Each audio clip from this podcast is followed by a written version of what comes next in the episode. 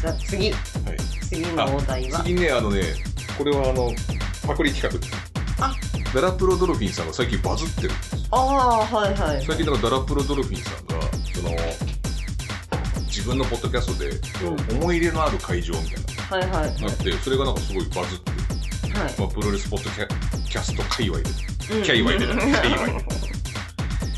バズってですね、まあその、俺にはこういう、こう、後楽園ホール以外にもね、いろんな、あるじゃないですか、会場、その思い出とかを語るっていうのがあはって、いはで、その月にダラプロドルフィンスがやってたのが、今まで行ったことがあるプロレス関係のお店っていうので、あちょっとこれに、カテプロもちょっとあやかろうかなとあ、なるほど。はい。思いまして。はい。で、まずあの、このプロレス関係も、お店もいろいろあるんですよ。プロレスショップとかうん。もあありますし。うん。で、あと、なんだ、飲食店うん。もありますけど、ここは、そう、カテプロは飲食店。多いで。すよね。はいはい。多いんで、ちょっとそこに絞って、ちょっと思い出を語っていければなと思うんですけど、私がですね、最初に行ったお店、飲食店、プロレス関係っていうか、プロレスラーではないんですけど、うんうん。ボンバイエっていう、うん。昔あったんですよ。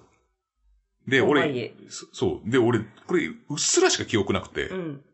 すげえ偏僻な場所にあったなと思って、なんかどこなんだろうってネットで探したんですうよ。んうん。もう今ないんで。そしたら、明大前っていう駅あで、あ、わかりますよ。なん、か路面電車走ってるとこなかった路明面大。電車は明大前は走ってないよ。なんかね、それの、なんかそれに乗っていったような気がするんだよね。違ったかな、え路面電車は、うん明大前が走ってるのは、井の頭線とうん京王線だから、うん。路面電車が走ってた。うんなんかその記憶すら曖昧なんですよね。うん。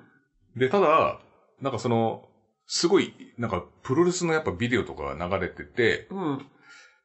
で、あの、当時プロレスのビデオって結構一個多分、七八千ぐらいしたのかうな、ーん。ぐらいなんで、もう、その二時、今ね、YouTube ですげえ見れるし、サブスクで見れるから、うんうんうもう、まあ安いですよ。でもその日、その頃ってもうビデオ1本120分うん。まあそうじゃないもんもある、もう60分とかもありますけど、それで、ね、その7、8千だったらもう当時だってもうね、高校卒業して、まあ学生の身分ですから、あそんな金はないんで、そこで、なんかすごいいっそうぱいです試合やってたんで、それ見てたあなうっていう。ーん。で、橋本チャーハンっていうのが あって。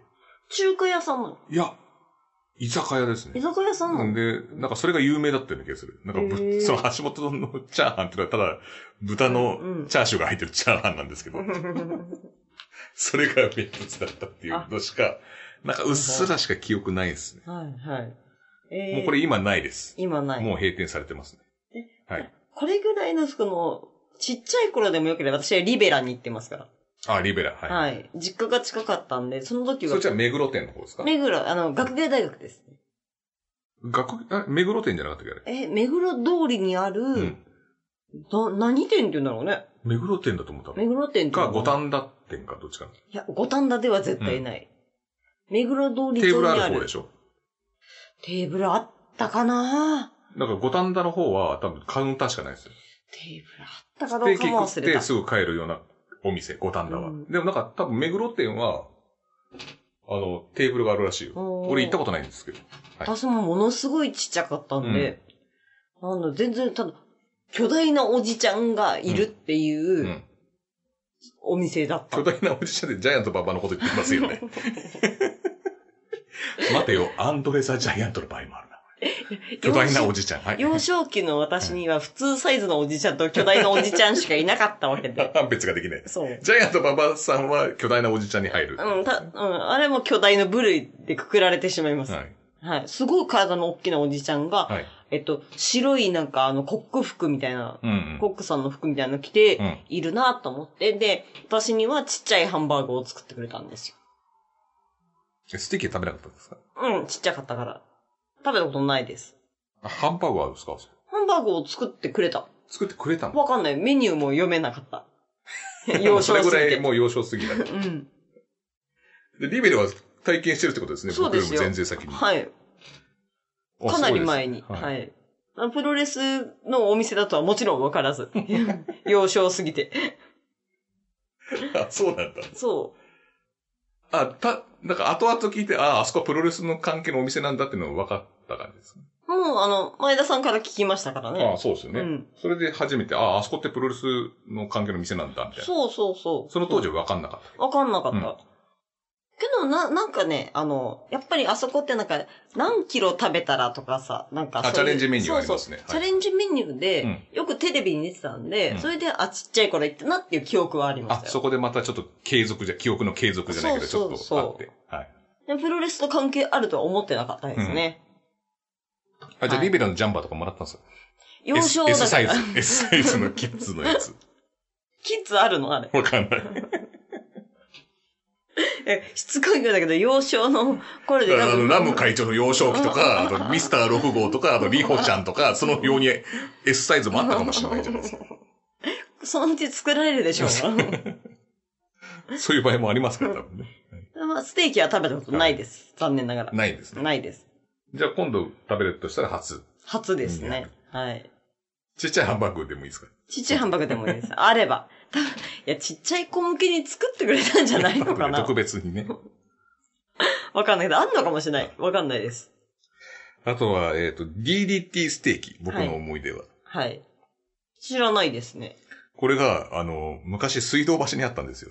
うんうん、うん。 DDT ががやってるステーキ屋さん。うん。で、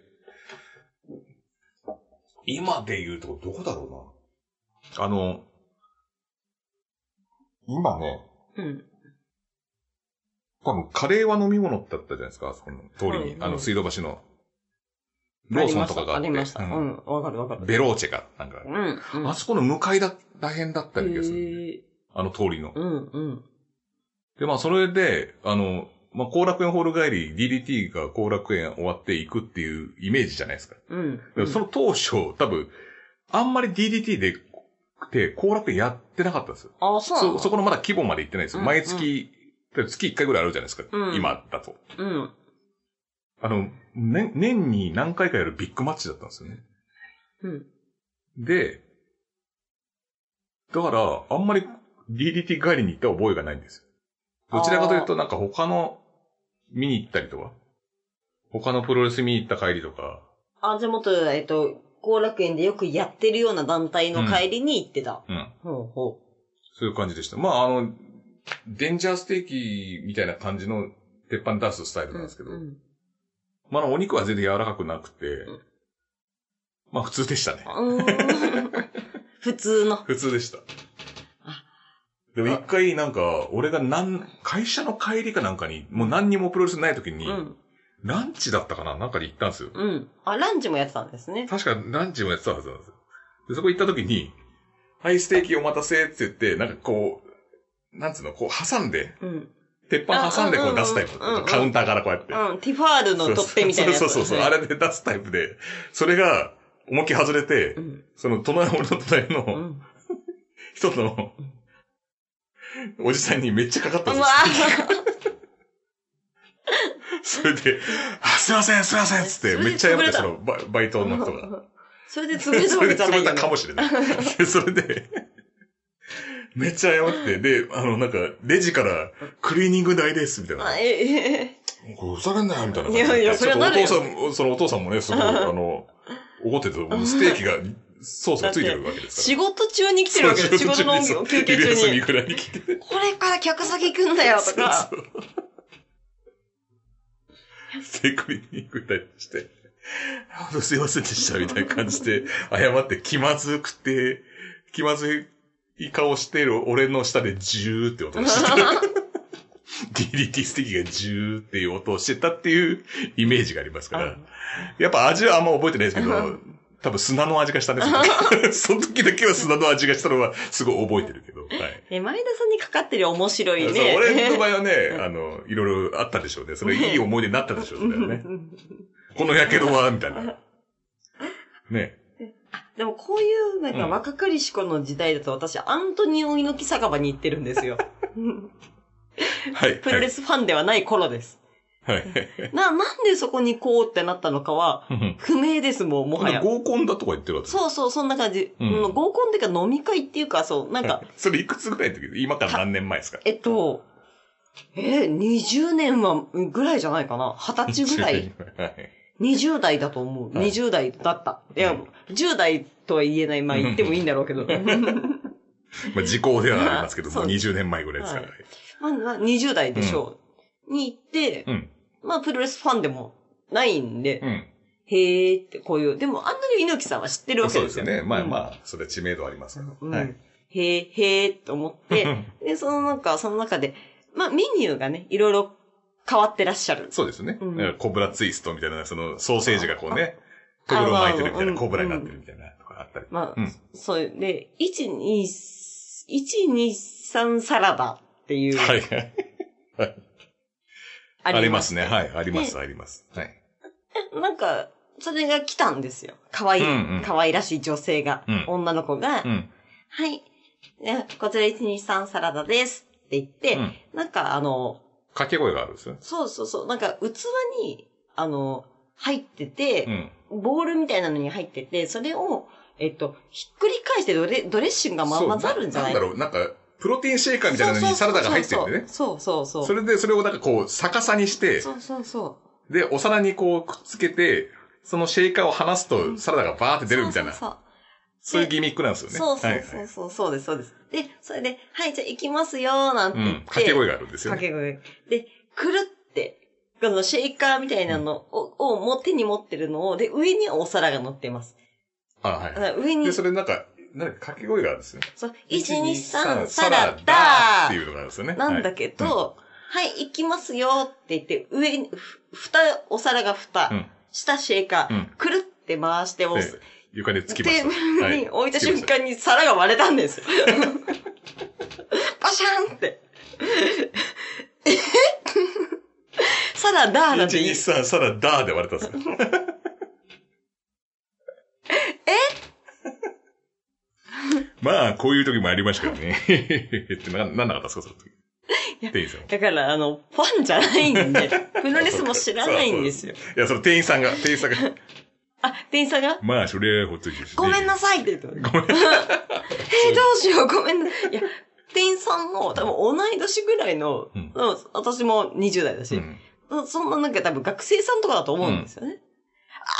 あーってな って、ダーとはなんなかった。あーってなっ多分、あた。はいプロレス好きでもないと思いますなよ。いんだよね、多分はねい。。はい。なんかちょっと、 なんかびっくりして、うん。あプロレスのお店ってこういう感じなのかなっていう、 うん、まあ、そうだよね。今思えばじゃあこの割れた皿でデスマッチだとかっていう考えもありますけれども。基本ステーキはもうぶっかけられるし、 皿は割れるしっていうのがこの時代ですよ。この時代のプロレスの飲食店ですよ。はい。まあいい思い出そうですいい思い出です。あと、ファイティングカフェコロッセオっていう。はい。フはァい。イティングカフェコロッセオ。はい。え、あの、今で言うと水道橋の、えっ、と、あれ何口だっけあの、後楽園行くとこ。東口だっけ西。西か。天一のそばだったとか言ってそう、天一。一の地下にあったんですよ。うんうん。天下一品の、あの、本当駅出てすぐ、横断歩道渡ったとこの。で、ここで、なんかこの、ファイティングカフェコロッセオはなんかね、WEW だったかな、うんの、なんかファンイベントみたいのに行ったんですよ。うんうん。その時に確か行ったはずなんだよなんか、ここは、なんか、はいはいわらびの、あの、私たちがよく行く森助の奥様が実はよく行っていたっていう。なんな。かあ あ、そうそうそうそう。あの、なんだっけ、えっ、と、今はですね、えっ、と、キックボクシングのナイスミドルっていう、うんおじさんが、なんかキックボクシングをやる社会人とかの、うん、うん、その大会の主催をしてる人なんですよね。そうです大ね森さんっていう方で。うん。その人がなんか店、なんかオーナーやってたっていう話で。ああ、そうそう。で、このファイティングカフェコロッセオではしょっちゅう、なんか、インディー系の記者会見をやるときに、しょっちゅう使ってたんですよ。あ、そうなんだこのね。会場、うん。そのなんか、インディーのお仕事とか昔の見ると多分そこでしょっちゅうやってたはず。DDT とかもそうだけど。うん。へえ。そこで記者会見をよくやってたのをすごい覚えてます。で、あの、ファイティングカフェコロッセオの味はあんま覚えてないです。 その味の思い出が一切出てこな い、この、この時期になると思う。ソースぶっかけられたりとか、そういう皿が割れたりと か。そういう、でもね、ここで嫌な思いはなかったですね。うんうんはそうい、なかったはずです。でちょっとおお値段が結構高めだったようなイメージが。そうあなんのですねちゃんとしたお店だったね、本当に。うーんはい。っていうイメージがありますね。だからその大森さんって方はそこで、なんかそのオーナーやってたっていうことは後々知るんですけど、その人が工藤さんの先輩なのかななんか、キックボクシングの。はい。DDT そのう工藤さん。そう、そううです、そうです。ははい。い。だから、な、なんだかんだと縁があるなと思いますよそうでね、すねプロレスには。で、それを、その、ね、ファイティングカフェ殺すよの大森さんを辞めて、その後工藤さ んが、うんディスコ酒場で飲食店やる始めるっていう。やるっていうね。DDT ステーキも多分働いてた人いたんじゃないかな、多分あ。選手が。じゃあ、もしかしたら、うんその、なんだろう、ステーキぶっかけてアルバイトが実は原島さんだったみたいいなや、でもね、可能そ、そ、それはない。性 それはない、それはさすがにそれ 覚えはてなないい。あの人は絶対にバイトなんだ。その、プロレスラーじゃないです。あ、違ったんだ。 これを聞いたバイトの方がプロレスラーだったら、ちょっと名乗りを上げてほしいですね。いや、あの後俺も反省して、 レスラーとして頑張るつもりにな、頑張ると思って、みたいな。そんな感じです。あとは、えー、っと、なんだ。あ、この三つ星カレー。はい。これ、ダラプロさんも言ってたんですけど、あのー僕い、店には行ったことないんですけど、うんなんか、どっかで、東京駅かなんかの、えー、っとね、なんか一角で、その出張の店じゃないけど、弁お弁当みたいなの出してたんですよ。うんその三つ星カレーの。それで食べたんですけど、やっぱ美味しかったですよ、やっぱうり。ーん。だから猪熊祐介さんっていう方はが、いはい。今はもういないんですけど、うん DDT には。で、その方が、店長、料理長をやってて、うんうん。で、なんか最初は本当にあの、ダラプロさんのおっしゃる通り、最初はまあカレーの味なんですけど、その後になんか甘、甘さみたいな、フへルーーティーな感じの甘さが出へて、ー味がちょっと変わるんですよ、途中から。まあ素敵ですね。うん。で、すごい美味しかったです。うん。ここら辺からやっぱり味が思い出してきますよ。ここら 辺、この、殺すよ以降は多分味が大体 覚え、覚えてますね、やっぱり。いや、じ、事件が起きてないし そうそう。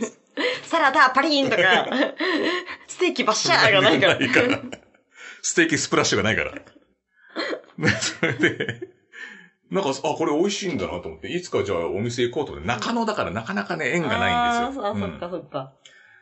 で、それで、そしたら猪熊祐介さん辞めちゃって、うんうんで、結局普通のカレー屋さんになっちゃったんですよ。ニコニコカレーだったかななんかそういう名前変えて、へーやっぱ DDT の系列のお店なんですけど、うんうんそれに変わってしばらく辞め、して辞めたんじゃなかったかな。うーん。でもそのなんか、三つ星カレーを食った時の衝撃と、うん。えっ、と、カレーで言うと、あの、あそこなんだっけ、東急、有楽町にある、インディアンカレーっていう。ああ、私は知らないです。はいあの、聞いたことあります、そこも最初、は甘くて、後から辛みがパーってくる。うんうん。ちょっと、と味が変わる、二段階変わるっていうのがあるんですよ。一、段階、あ、二段階か。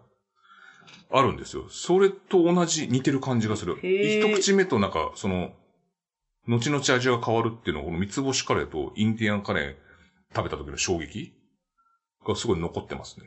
うん。なんか、猪熊さんって何なんか九州のうん。パロマグリルだったかなんかそこら辺のなんかすごいフレンチの名店みたいなのがあって、はいはそこで確か修行したんですよ。い。へえ。で、それでカレー、確か三つ星カレー持って帰ってきたみたいな。確かいきさつが、うろ覚えなんですけど、ネットで調べてないんで何とも言えないですけど、確かそんな流れがあったはずなんです。でもプロの方なんだそうそね、うじゃあ、お料理の。で、猪熊さん確かその後、なんか元料理の勉強したいからやめますみたいな感じで、いだあったんですけど、今料理にやられてる感じじゃないんですよね。なんか、へえ。まあそういういきさつがあって、そういう流れでニコニコカレーになって、まあなくなったみたいな。今はないです。ははいい。はい。もうはい。じゃあ、えっ、と、次は、プロレス関連のお店おの店続き。続きですね。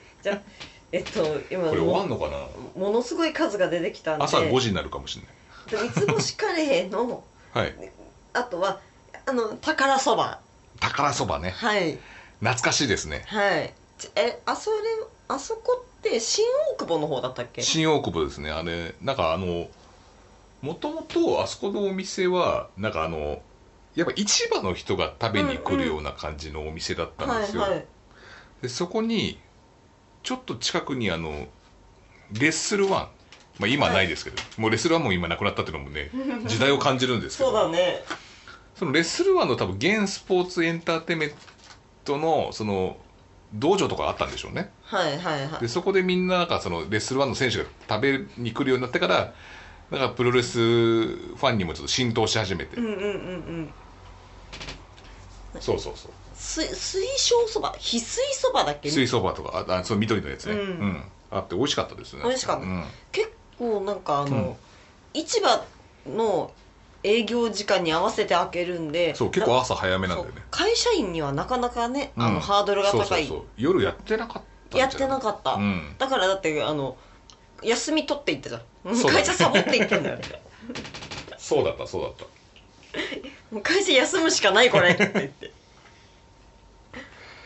そうはいだ、そうだ、そううそうですあれはだから朝結構早めに行って、だ。うん。ででそのレッスルマンの道場のビ,、うんビルだったよねあれ、ビルを、えっと、見物して、現スポーツパレスだったかな、なんかそんな建物ね。うん そうそうそう。結構綺麗なねなんか何階建ての結構高いビルだ結ったよ構いいね建物でしたよね。う。んうん、でも今もう多分ロケとかに使われてんじゃないかな多分あそうなんだ、うんあとどうあのリングも多分あるはずなんで今も、うんあで宝そばはもう閉店しちゃったんだっけ閉店しました残念ですねあの親父さん今何してんのかなってちょっと心配になりますよ 子ど確か子に供とかいたよねなんかいたいたいた、ねいたよねうん、子供がなんかちょっと外で遊んでなさいみ たいないそうそうそうやでねなんかそう前にかわざわざ会社をサボり宝そばに行きうんその現スポーツパレスを見に見に行き見見に行き、うんその後前田さんがうん関 AK 神の、えっと鎖カフおェ店鎖カフェ、カフェうん、カフェが近くにあるから歩いて行こうと言って、うんあれ結局場所どこだったんでしたっけあれもう新宿だよね新宿は新宿なんだよねあれね北新宿、北新う宿、ん、でまあ、しまあね、同じ新宿区だしと思ってで歩いて向かったら、結構遠かったし、うんなんかあのあれ工事してたのかな私たちが道を間違えたのかな、なんかあの大丈夫ですかお兄さんこここまで話すともう結構時 間がいやあ、まあ、もし、まあ、まあ行く人いないかそんななん かあのパ現現から関永系神の まあ店でもに、宝そばもないですからね、の現パレス現パスポーツパレスとかな名前が確かそうだっあそこまで歩いて行こうとする人はいないと思うんですけど、なんかぜ全然道が渡れなくなったんだよね途中から あの信号もないしたそうそうそうなんかでかい大鳥があってその信号の向かい側のとこ行きたかったんだけどそうそうそう信号がないからないのないの渡れなくて途中なんか工事してるなんかこう警備のおじさんとかに「あの向こうに行くねどうすればいいですか?」って聞いて、 で渡りきるしかないって言われてうね、んそうそうそうまだまだ先が見えないんだよその道 路すっごい歩いたねそう歩いたなんか途中なんかあの扉とかもあったよねその道路なんか建物に入る扉みたいなう、んなんかあったかもしれないででもここは通れません迂回してくださ いってなかなかつかなくてねでそ着いたら着いたで関平家神いなかったうていうねなかっいたなかえなんだっけあの三つ編みの人がいたんだっけいやいなかったよあれえ D- なんか DO でしょ DO いたいたうんいたって言ってたよ、うん、あれが DO だよって言あってそそうう、そうそうでなんかたまあ、だ2人とも捕まりましたね今やってんのかなあれたださなんだろうお客さんはおじいちゃんばっかだったんだよねあそうそう地元の人たちとか来ててそうもう別になんかお酒を飲むわけでもなくアイスコーヒーを飲んでおとなしくして帰った宝そばよりも詳細にレポしてんじゃねえよそういうお店だからそのラップの人のお店だからはいはいはなんかもっとド派手な感じかなと思ったら、ものすごいほのぼのしていきなりもうフリースタイルバトルが始まるのかなってドア開けたらね居心地悪いよはいという宝そばの思い出でしたはい、 はい、という感じでいいでしょうか、まあはいこれをやっていくとはい結構な時間になりますけど、はいはいまあまあいいでしょうえーとあとは歌舞伎さんですかね次はあ歌舞伎 with ファミーリー、はいお世話になりましたもんねうんお世話になりましたねはい会期は総選挙でもお世そう話になりましたそうしそう、はいマスクもかぶらせていただいたりねあんたなんであの歌舞伎 with ファミリーを紹介するす紹介をするときにう マスクかぶり放題のお店っていうじゃないですかん、うん、はい あれは何なんですかえっと、別にグレート歌舞伎さんがいるお店でいいじゃないですか。ただその紹介の仕方というのはですうん。ね、プロレスファンではない方に向けてのメッセージだったりもするわけですよ。うん。であのプロレスを見てない方私も最近までは見てなかったんでこうのん6年とか7年とか、そのグレート歌舞伎さんっていう方をうん。知らないと、いるんですかそんな人。うん、あの割とはあの半数ぐらいは行列のできる相談所に出たんですよ、この前。あ最近は知名度が上がりましたか ねでも多分会社の人にちょっと聞いてみてください「グレート歌舞伎さんって知ってますか?」って言ったら多分「え歌舞伎役者?」とかっていうふう なそそんなやつはもう来てほしくないです。その人が来たとしよう。で、歌舞伎さんが馬場さんの話をするとしよう。誰なんだこれ。で誰の話をしてるんだよ。お前バカ野郎なんつってんのにこれ、これ、な、な、な、落語家の方なんですかねみたいな。なっちゃうでしょ。それであのな馬場さんの話でも、お前なんでこんな話になってるかというと、はい私会社のうん、えっと Google のアカウントとか、うんまあいろいろなものにうんその時マスクをかぶった写真をうん自分のアイコンにしてるんですよ。ああ、そうなんですね。まあ、はいカテプロのあのアイコンですよね。そうそうそうそう Twitter のはいはいそうそれでそれをアイコンにしてるところ、うん何これっていう話になって、うんまあなりますよね。でそこでえっとああのグレート歌舞伎さんって言っても伝わらないの でマスクかぶり放題のお店に行って撮った写真ですっていうでそしたら割と反響が良くて「え何それ超行ってみたい」みたいなあ、そうなんだ。はへいーそうですよはいえもうもうなんかそこに行きたいみたいなかぶりたいみたいなあ、そういうことなんだ。そうなんですよ歌舞伎さんのありがたい馬場さんのお話を聞くためじゃないんだろうう、ん今マは。スクかぶりた いかぶり放題あそうなんだはいあ、そっちの方がいいんだはいね、受けが。あもう今そのどっぷり使ってしまうと、うんえマスクはなんかなんだろうこれがなんか何年代のタイガーマスクでみたいな話になるけれどもそうですね。そうするとまたハラスメントになっちゃうから。でも一般の人っていうのはそもそもマスクとは何ぞやから始まるわけです、そうですよね。はい確かに。マスクっていうとみんなね、このコロナのあそうそのうマスクですよね。でそそうするとそのプロレスラーとかがかぶってるマスクってだよって言ったら、まあなんとなくイメージがつき、うんそれがいいっぱいかぶれるなんて楽しそうだねみたいな話になるわけですよ、はい伝かわぶりまりした放題って、かぶり放題じ ゃない店ってあるんですかえ大体がかぶり放題じゃないですよねマスクなんて いや、いわかんないですけど。いやだってそんな例えばサイゼリヤでかぶってみ通報されるよなんで最初に。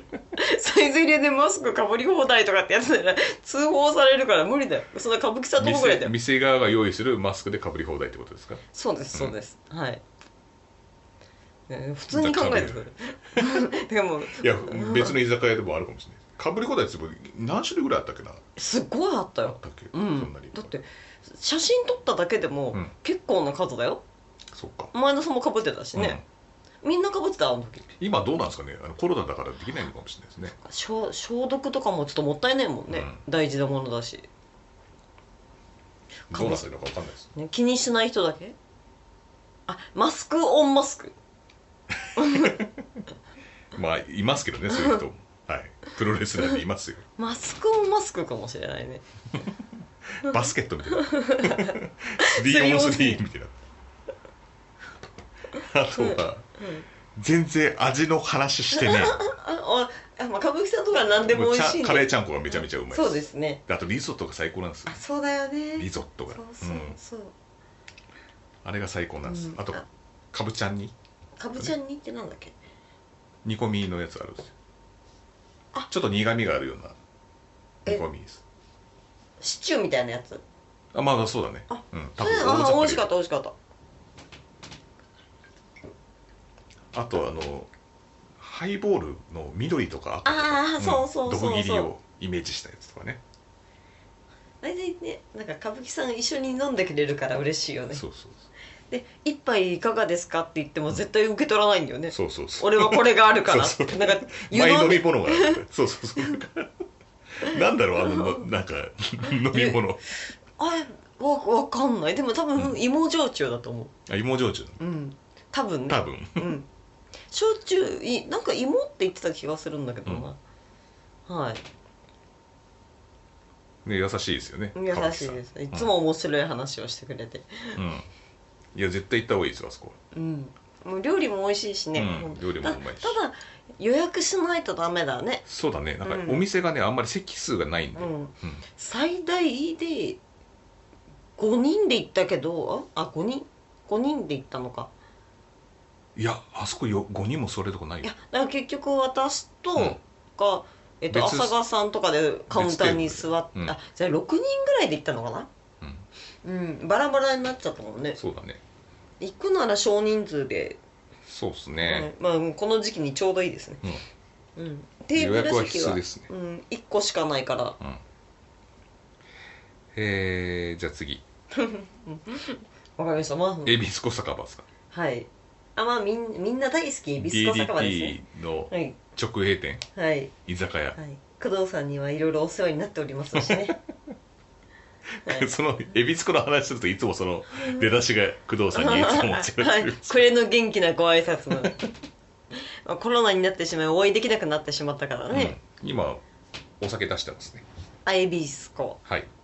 12日までだよね多分ねねえ東京だと思うあの菅のハゲが 菅のハゲともこのハゲがう3会場4緊急ですからねあいつ らもう俺の中でもう大仁田さんとそうねそうだよ大仁田氏の引退復帰とえっ、と武藤敬司のムーンサルトを封印から解禁そしてこのね日本のこのなんかあの緊急事態宣言解除の宣言とこれもう3個はねカウントしといた方がいいですよねこれ7て8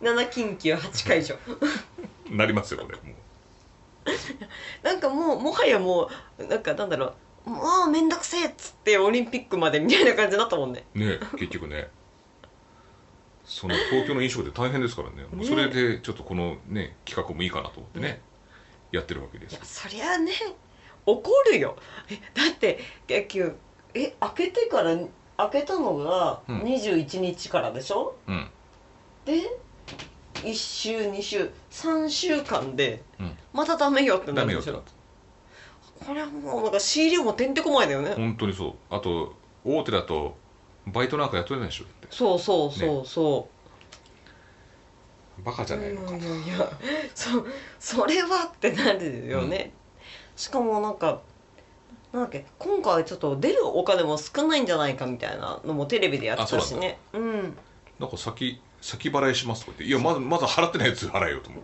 あそうそうそう、うんだってあれこの間あれ先月聞いたのあは3月のがまだ出てないとかだっけそれは5月に聞いたような気がすああなんかそうだね、うんうんる、まあ、も出うし今渋はりねして、出てるんだろうけども、うんいやただ、まあ、個人払ってないのになんで先払いっていう話が出てくるのかな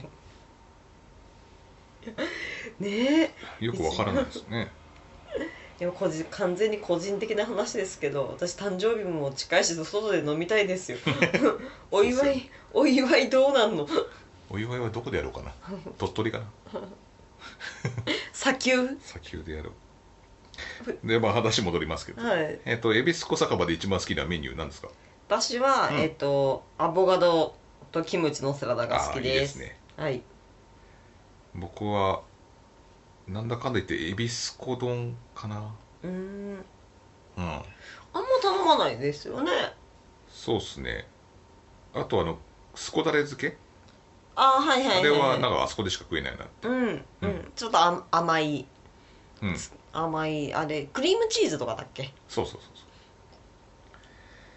うかなあとはあの牛タンのになんかに煮煮込んだや物つあうん煮物ー にもなん煮だろ転うがし牛タンの煮 転がしゆ でゆで牛タンゆでゆで たんゆでたんもう好きですねはいなんで煮たっこだろが牛しタンのた煮転 がしそんなビューねえ わえーっと恵比なん寿で子転はがしちゃうの大岡さんとかも言うそうだねあとガラナハイはちょっと珍しかったあかガなラそナのハ当イ時好きだったなうんうんよく飲んでたねガラナハイ北海道にしかないんだよね確うかんガラナって、